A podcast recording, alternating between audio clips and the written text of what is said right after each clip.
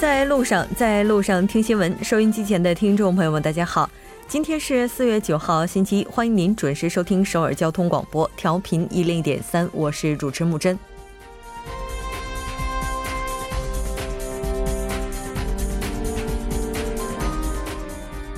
昨天以“开放创新的亚洲，繁荣发展的世界”为主体的博鳌亚洲论坛二零一八年年会在中国海南博鳌正式拉开了帷幕。来自全球六十三个国家的两千余名嘉宾荟萃于此，四个板块、六十多场正式讨论、思想火花的碰撞，也实现了信息共享。在全球贸易保护主义日渐抬头的当下，这场盛事尤为珍贵。稍后第二部节目当中，我们也将连线现场记者，锁定频段，不要走开。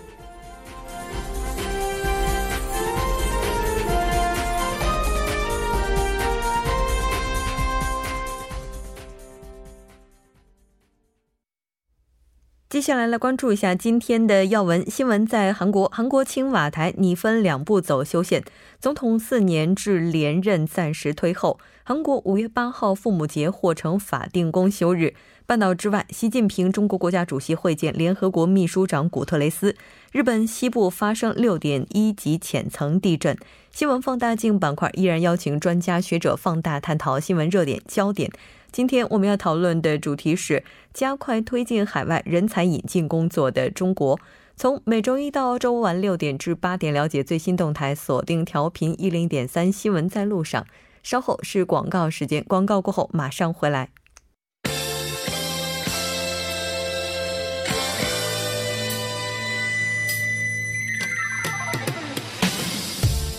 新闻在韩国带您快速了解当天主要的韩国资讯。接下来马上连线本台特邀记者周玉涵。玉涵你好，主播你好，很高兴和您一起来了解今天韩国方面的主要资讯。我们先来看一下今天的第一条消息。好的，第一条是韩国青瓦台拟分两步修宪，总统四年制连呃四年连任制暂退后。嗯，是的，应该说目前韩国的修宪也是遭遇了困境，朝野之间也是一直未能找到折中方案。那我们来看一下这次分两步进行修宪的原因到底在哪里？好的，目前呢，青瓦台是正在考虑推进这个修宪的一个分两分按。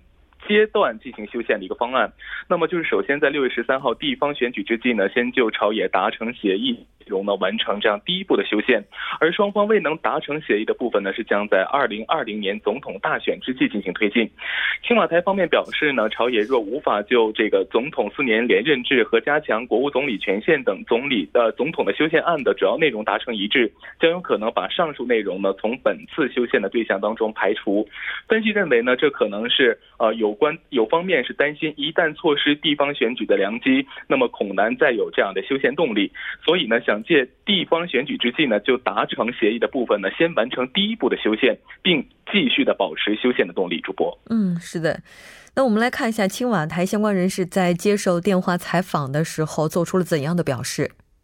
是的，那么对此呢，青瓦台相关人士在接受媒体采访时就表示呢，如果本次修宪讨论中各方无法在国家权力机构调整方面达成一致，青瓦台将考虑推进分两步走修宪的一个方案，也就是说，可能是删除修宪案中当中的总统四年连任制等内容，以促成促成呢在六月十三号啊地方选举时进行有关修宪的国民投票，并等下次大选的时机。那么本次未能达成协议的部分呢，将会列入第二步修宪的讨论范围。有意见。认为呢，上述言论可能是在暗示呢，将按序推进修宪，而第二步修宪的具体时间呢，可能就会在呃二零二零年的大选期间。删除基本权的地方分权和国家权力机构调整等未达成协议的部分。这个则可能是指呢，呃，先排除未达成协议的部分，以履行在六月十三号地方选举时进行国民投票的一个承诺。由此呢，本周开始，朝野能否加速开展修宪讨论，也成为一个关注的焦点。青瓦台相关人士就表示，呃，考虑到需要在二十三号以前呢，是修改这个公投法等情况，那么总统文在寅呢，很可能是提前一周，也就是本月的十五号到二十一号期间呢，在国会发表敦促修宪的一个演说。主播，嗯，是的。我们了解到，今天韩国朝野四党也是就修宪等议题进行了磋商，但非常遗憾，没有得出任何的结果，也没有取得进展。再来看一下下一条消息。好的，下一条是韩国五月八号父母节或成法定公休日。嗯，是的，来关注一下具体的内容。好的，距离五月八号韩国的父母节呢还有一个月的时间。呃，总统文在寅呢能否恪守承诺，将这一天定为法定公休日呢，也是备受瞩目。由于今年的韩国五月五号儿童节呢正好赶在周六，那么第二周的周一，也就是五月七号呢，是成为一个临时的公休日。如果五月八号的父母节呢被定为法定假日，那么韩国呢是将从五月五号到八号呢迎来一个小长假。呃，去年的五月七号呢，文在寅仍在这个总统的竞选期间就表示。对于韩国人来说呢，五月最为重要的一天就是父母节，但因为这一天呢并非是公休日，因此对于很多上班族来说，对父母是深感愧疚的。未来呢将把这一天定为法定的公休日。文在寅曾在二零一二年十二月竞竞选第十八届韩总统的当时呢，也是曾经表示把这个父母节要定为公休日。但是呢，如果把这个父母节定为公休日呢，也并非易事。首先呢，需要修改公共机构有关公休日的规定。由于是总统令，因此并非通过国会同意，而是需要在国务会议上进行表决。能否呃通过之后呢，就会立即生效。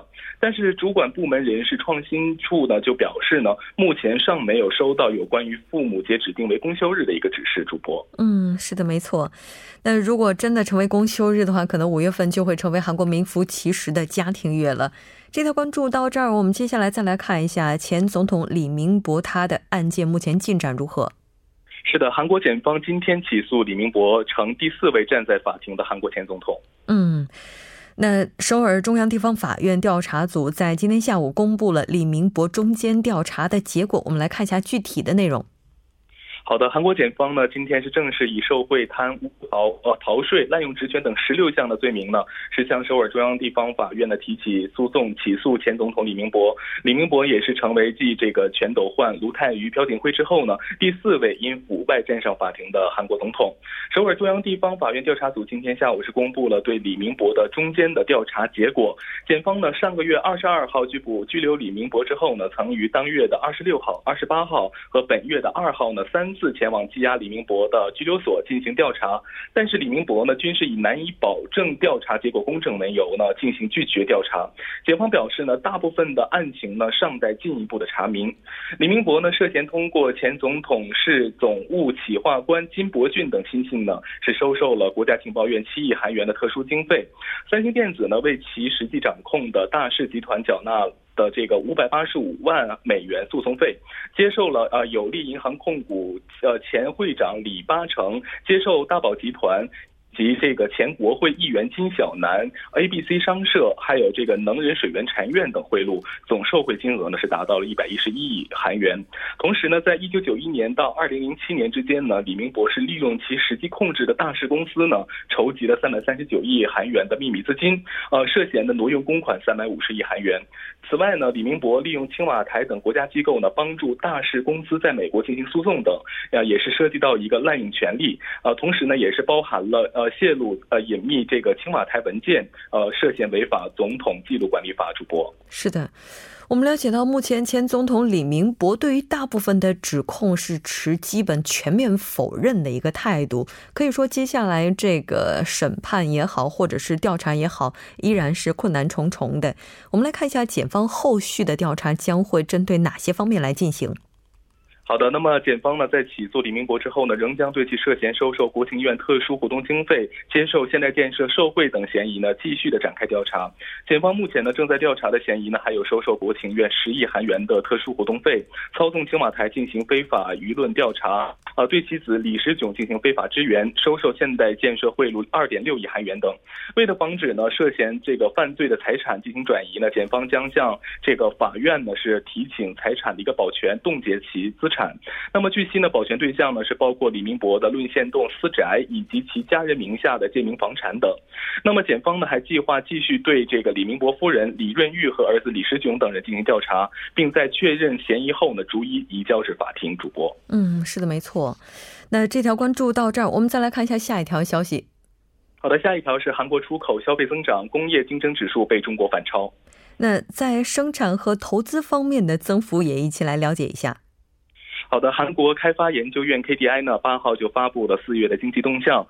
经济呢是受益于对外出口和居民消费增长呢是保持一个良好的态势。其中呢，二月份的零售业消费增幅呢为百分之六点三，较前一个月的百分之一点二呢是大幅度的增加。三月份韩国对外出口呢也是增加了百分之六，环比增长显著。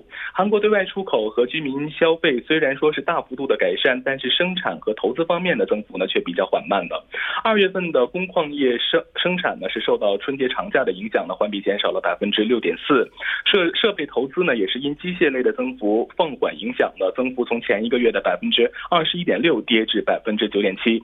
同期呢，韩国就业人数呢是同比增加了呃十点四万人，但是较一月份增幅的三十三点四万人呢是有所减少的。那么对此呢，KDI 就表示呢，半岛局势呃缓解，令这个国内的呃国国内的金融市场呢是趋于一个稳定。从目前的汇率来看呢，虽然美联储是持续加息，但加息，但是呢，南北关系大幅度的改善以及美免除对韩国征收钢铁产品的关税等利好因素频现。那么，截至上个月的月末呢，美元对韩元的汇率呢是一千零六十三点五韩元，环比是减少了十九点三韩元。主播，嗯，是的，没错。那现代经济研究院也是发布了一个报告，我们来了解一下。是的，那么现代经济研究院也是发布了报告，是以二零一五年为准呢，全球主要国家的一个工业竞争指数当中呢，韩国是位居第五位，而中国呢是赶超前者，位居了第三位。报告称呢，目前韩国的钢铁、石油化工、机械、汽车、造船、半导体、显示器、智能手机这八个韩国支柱产业呢，正在走向危机。但是呢，其中这个半导体和显示器呢，尚存在些许的竞争力。主播，嗯，是的，好的，非常感谢于涵今天带来的这一期连线，我们下期。再见，再见。在节目的最后，我们对刚刚的报道来更正一项数据：韩国首尔中央检发检地方检察厅在诉状当中对前总统李明博列出的指控，目前是十六项。稍后来关注一下这一时段的路况、交通以及天气信息。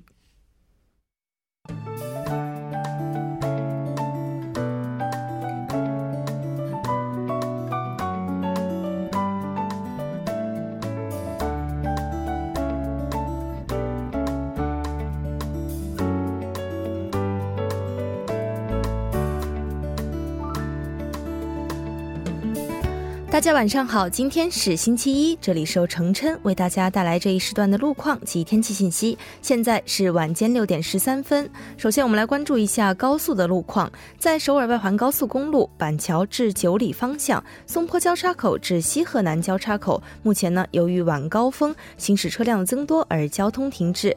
在相同方向河南分岔口附近路段的二车道上呢，目前是发生了私家车之间的追尾事故。受事故的影响，目前。该路段大约两公里的路面拥堵都是比较严重的。继续下来，在上一交叉口至土平交叉口这一路段，以及相反方向广延隧道至西河南交叉口以上路段呢，目前都是由于晚高峰行驶车辆的增多，拥堵的状况也是比较严重的。还望途经的车主们参考相应路段，小心驾驶。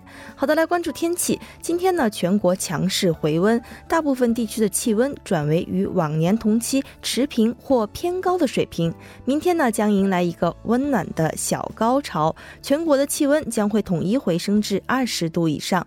我们先来关注一下首尔市未来二十四小时的天气预报：今天夜间至明天凌晨多云转晴，最低气温九度；明天白天阴转阵雨，最高气温二十一度。好的，以上就是这一时段的天气与路况信息，我们稍后再见。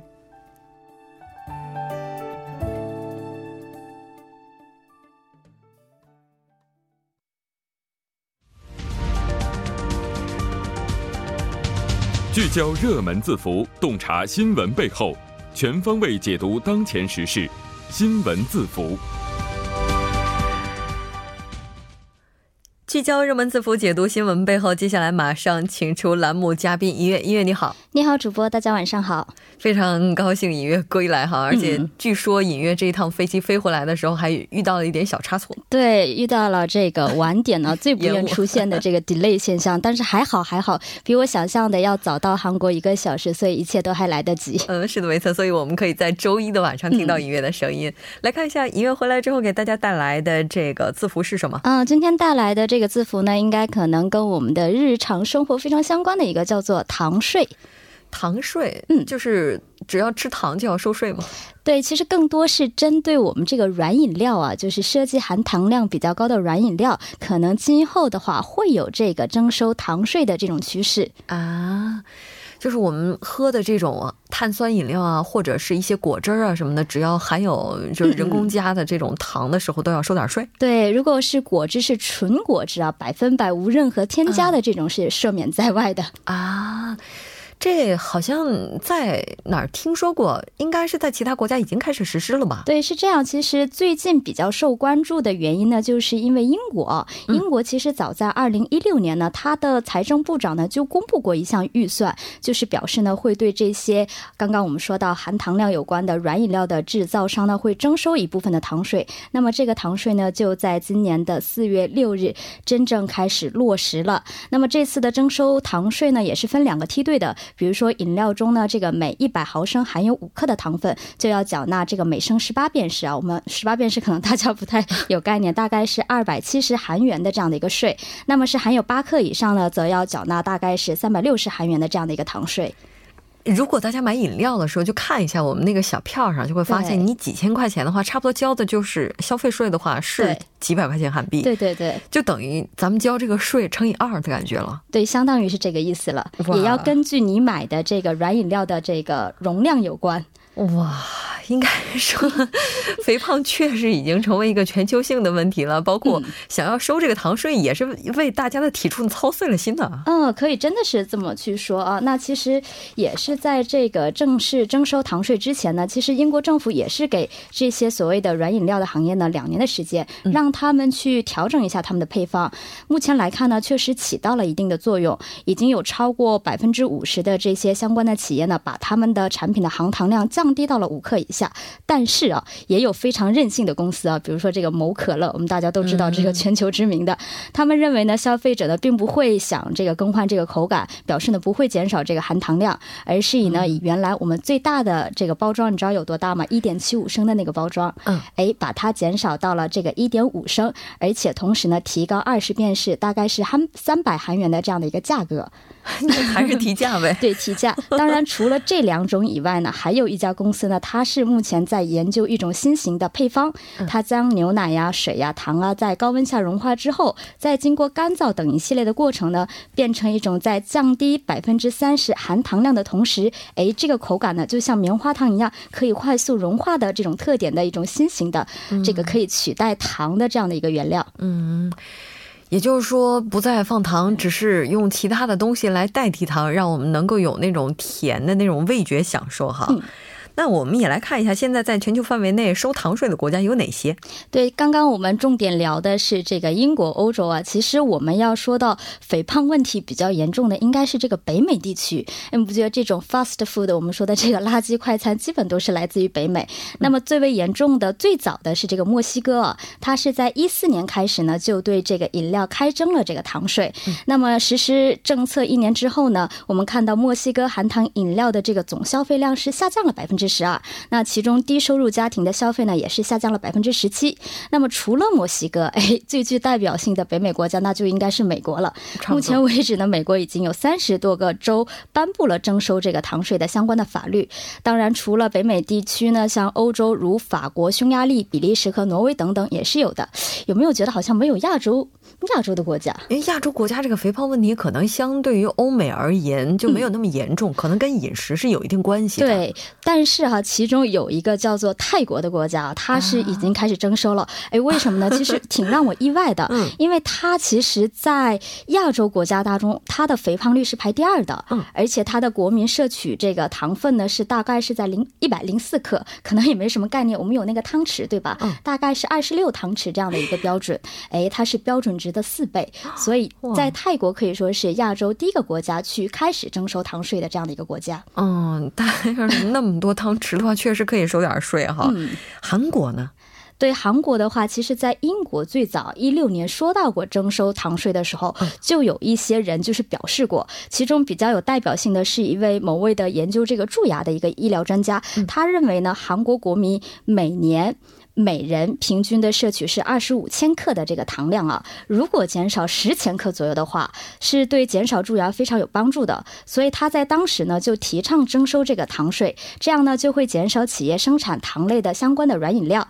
那么韩国的食品医药品的安全处呢就此也表示了，他们会到二零二零年为止，两年之后啊，会严格控制这个通过咱们所谓的这些加工食品而摄取的糖量，要求呢每天摄取不超过百分之十的个人的这样的一个热量，会以这个标准会去进行严格的控制。当然，它控制归控制哈，对于生产商而言，这应该也是挺不太喜欢的一件事儿吧？对，不太喜欢的一件事。虽然是这样，但是其实韩国企业非常有竞争力的一点是。在于它非常会去追求创新和研发，嗯，所以呢，其实目前在韩国企业的趋势就是在减少糖量，提供更加健康的食品的原料。最具代表性的，不知道那个我们主播有没有喝过一种乳酸饮品，就特别小瓶的那种啊？对，它其实，在几年前呢，就通过一种减少糖量运动，而真的实现了减少大概一万吨以上的这样的一个糖量。哎，这个。公司研发团队的负责人也说呢，其实，在该运动的初期呢，确实是在努力的减少糖量。那么从去年开始呢，就是将重点呢放在研发这个替换糖成分。但维持糖味口感的这个开发研究上，并表示呢，会通过如酵素处理等多种的研究方法，会在降低摄取含糖量的同时呢，也会在这条的科研大道上会继续前进。嗯，是的。当然，不管怎么样，对于消费者而言，也是借这个机会可以戒戒糖，是吧？是的，为了我们的健康。非常感谢音乐，我们下期再见。好的，我们明天再见。稍后为您带来我们今天的他说。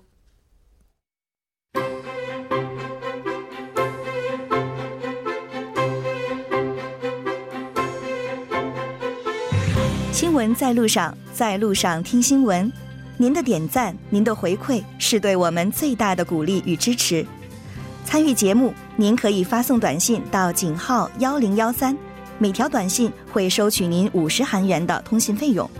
另外，您也可以登录 TBS 官网三 w 点 tbs 点 s o u r 点 kr 给我们留言。当然，在 Instagram 搜索 TBS C News 也可以参与互动。新闻在路上，期待您的参与。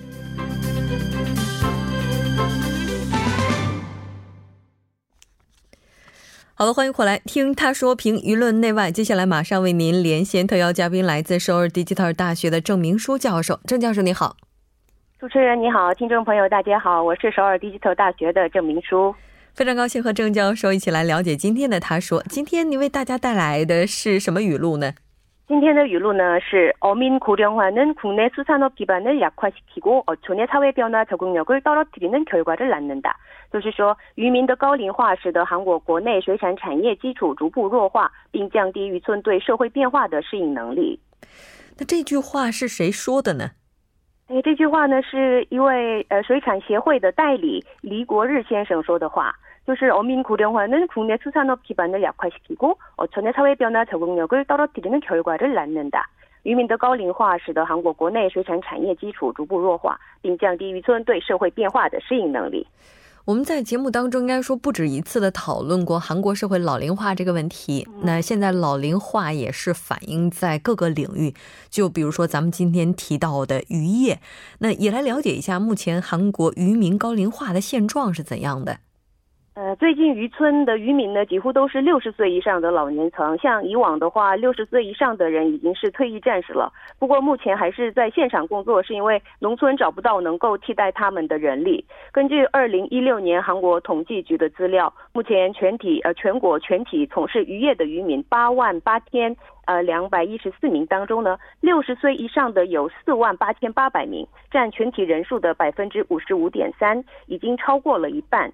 其中超过七十岁的有一万九千两百零四名，占全体人数的百分之二十一点八。这是二零一六年统计。那么现在已经过一年又四个月了，现在的高龄化比二零一六年的情况还要严重。嗯。像渔业的话，它的劳动强度是比较大的，而且也受季节性的影响。除了众所周知的出海打鱼之外，哈，我们也来看一下，对于渔民来讲，他们还需要做哪方面的工作，而高龄化又可能会给这些工作带来怎样的影响？嗯，比起其他行业，渔业的自动化相对来说是比较困难的，因为渔业是用力气的工作，消耗很大的体力。渔民自己就说，渔业比农业还要辛苦。除了出海打鱼以外啊，也可以在这个滩涂上工作，在滩涂上挖什么花蛤等贝类。那么，不过从呃冲南中中南超参的一个农村，这个渔村呃一个渔村，就是这个渔村的渔民组织员一共有八十五名，他们的年龄都是六十岁以上。渔民表示呢，在渔场挖这个花蛤和称重需要一些人力，但是因为工作太辛苦，怎么请都请不到人。嗯，一天工作一个半小时能赚到韩币三万元。不过呢，这份工作实在太辛苦了，所以很多人还是都不愿意做。因为渔村的人力大大减少，只留下老人的渔村，老人因为没有力气，大家都放弃这个渔业，这样会导致农村经济的下滑。是的。其实提到这儿的话，就突然想起来韩国在济州岛另外的一个人群，就是海女。海女近些年这个数字也是在不断减少的，而且也是呈现老龄化这样一个趋势。那人力不足、人手不足这个问题，对于农村的渔业来讲，应该说是非常严重的。